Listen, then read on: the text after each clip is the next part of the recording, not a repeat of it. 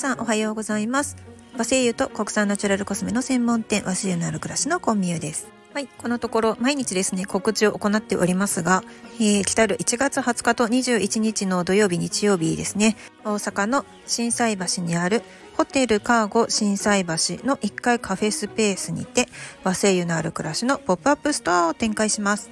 実際に和製油の香りをね確かめてから購入できるチャンスですので、ぜひ皆様お越しください。ちなみにいちがつはつかはですね、えー、奈良県でよもぎの生産と蒸留を行われているふつやさんが、えー、飛鳥村のですねレモンを持ってきて蒸留実演をしてくださいます。もうレモンのね香りに癒されることは間違いないでしょう。で、えー、両日ですね、はつかとにじゅういちにちの両日なんですが、アスリートアロマトレーナーの戸口さんがハンドトリートメントブースを展開していただきます。ね、手だけと侮る中でハンドトリートメントをしてもらうとですね、もう本当になんか全身ポカポカしてくるんですね。これがアロマテラピーの面白いところで、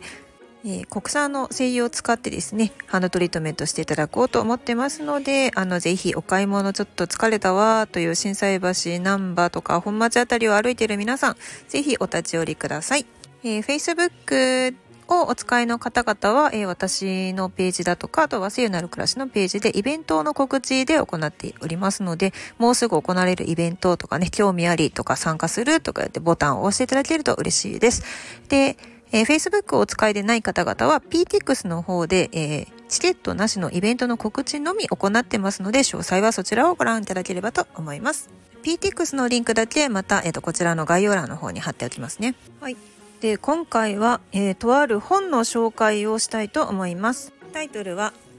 匂いの不思議、人へ与える影響ということで、書かれたのは赤壁義彦さん、えー、出版はフレグランスジャーナル社から出ている香り新書のシリーズになります。これですね、私がインスタのストーリーズに、えー、読んだことがありますかというのでアップしたんですけれども、なんとですね、ものすごくたくさんの方が答えてくださったにもかかわらず、読んだことがある人はゼロということで、まあ、非常にもったいないなと思いますので、あの紹介させてください。で、この本ですね、えーまあ、研究者の赤壁先生が書かれている本ではあるんですけれども、すごく簡単に、まあ、アロマセラピーって何なのかとか、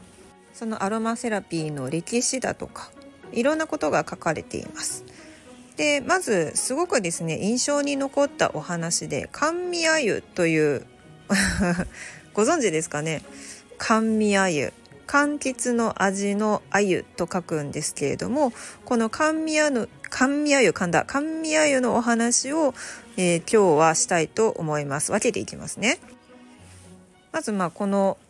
ななじゅうさんページあたりから鮎の話、鮎とはっていうところから始まるんですけれども、皆さん鮎は食べられますかね。私は鮎を食べたことがあるかって聞かれたらありますっていう感じですけれども、じゃあ鮎が好きですか、鮎をよく食べますかって言われると、うーんどうかなというぐらいです。あのね、料亭とか行って鮎の塩焼きとしてね、たまに季節のお料理として食べることがありますが、どちらかというと、えー、和菓子の若鮎をですね食べる方が多いな。あのどら焼きの生地みたいな中に、えー、あんことかお餅とかが入ってて、こう半分に畳まれて、鮎のこう焼き印でね、鮎の模様がつけられてるやつ、あっちの方がやっぱ多いですね。鮎そのものを食べることは少ないんですけど、まあ、それ多分文化的な背景、まあいろいろありまして、実際にあのへいせいじゅうさんねんの河川からの収穫量、漁獲量ですよね。漁獲量はいちまんせんひゃくよんじゅうごトンもあったんですけれども、そこからじゅうさんねん経ったへいせいにじゅうろくねんにはなんとにせんよんひゃくさんトンにまで減ってるんですよ。めちゃめちゃ減ってますよね。よんぶんのいち以下になっちゃってるんですよ。それはまあそんなに鮎を食べる機会もないなっていう感じですよね。で、この鮎っていうお魚なんですけれども、キュウリウオというふうに呼ばれてまして、私はキュウリウオってイメージしたことはないですけどね、なんでキュウリウオって思うぐらいです。夏の魚だからキュウリみたいな、全然違うんですけど、あの鮎は、まあ、あの卵から帰って生まれた川に戻ってくるんですよね。でその川を遡上していくときに、えー、と川の石に生えた珪藻類を主食にしてるんですよ。もう食べている。でその食べてるものによって体の表面からキュウリ用、スイカ用の香りがするそうです。よくね、アロマセラピーの世界でもあのバラ用の香りとか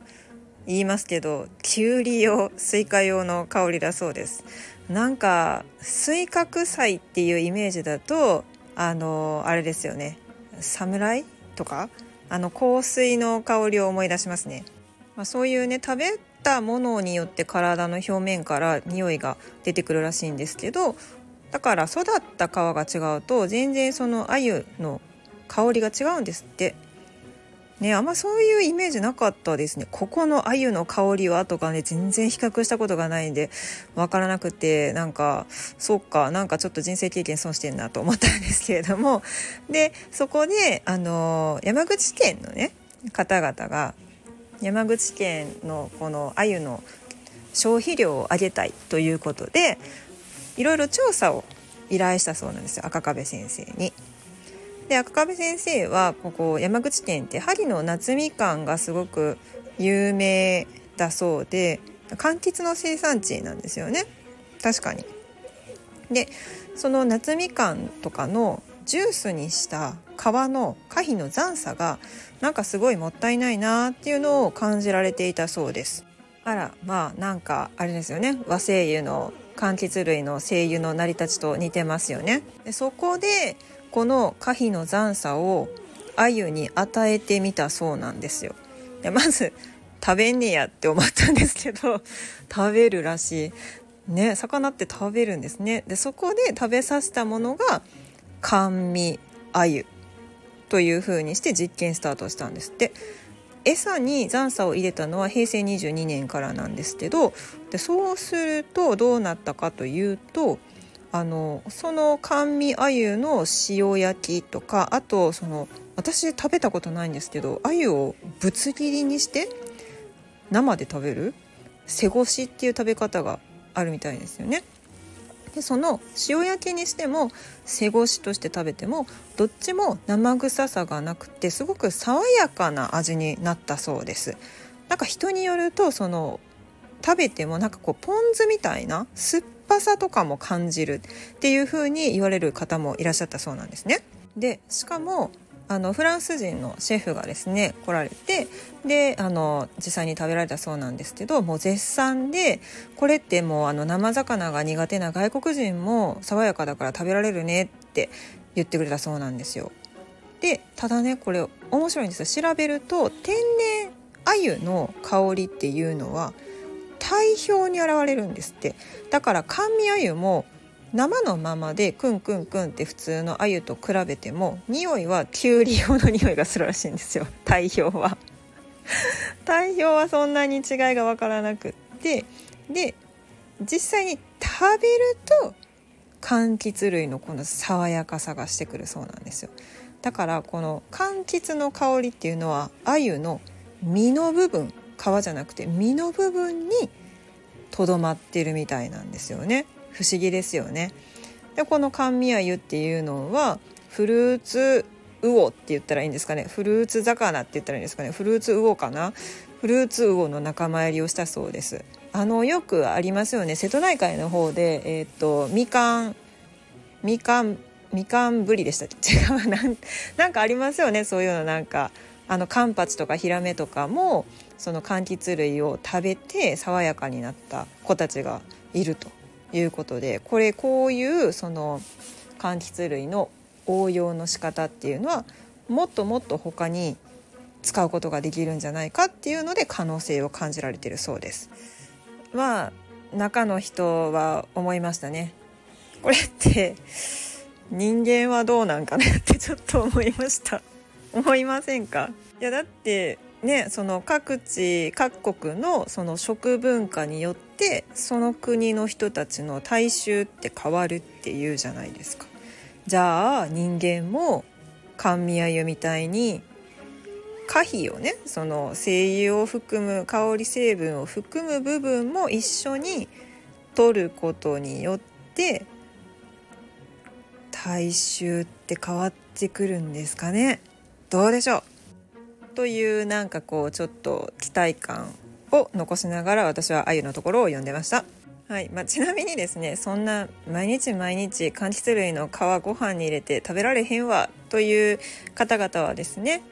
あの和精油のある暮らしではいろんな柑橘類の精油を販売していますので、まあ、あのキャリアオイルですね、ライスキャリアオイルとかに希釈していただいて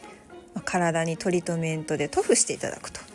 いう方法もありますし、まあ、各種化粧品類にもですね、いろんな柑橘類の香りっていうのはやっぱり爽やかで非常に好感を持たれやすいのでたくさん使われてますね。化粧水、乳液だったり石鹸とか、あとクリームとかね、たくさんありますので、そういったものを活用していただければ、まあ、毎日甘味あゆのようにですねご飯に柚子の皮とかみかんの皮とかを混ぜなくても、えー、爽やかな香りを保てるのではないかなというふうに思います。以上、本日はですね、豆知識の、えー、カヒザンサの活用方法、体の匂いを変えるにはでした。またこの本についてはちょっと続けてお話ししていきたいなと思いますので、次回お楽しみにしてください。ではでは、和精油と国産ナチュラルコスメの専門店、和精油のある暮らしのコミュでした。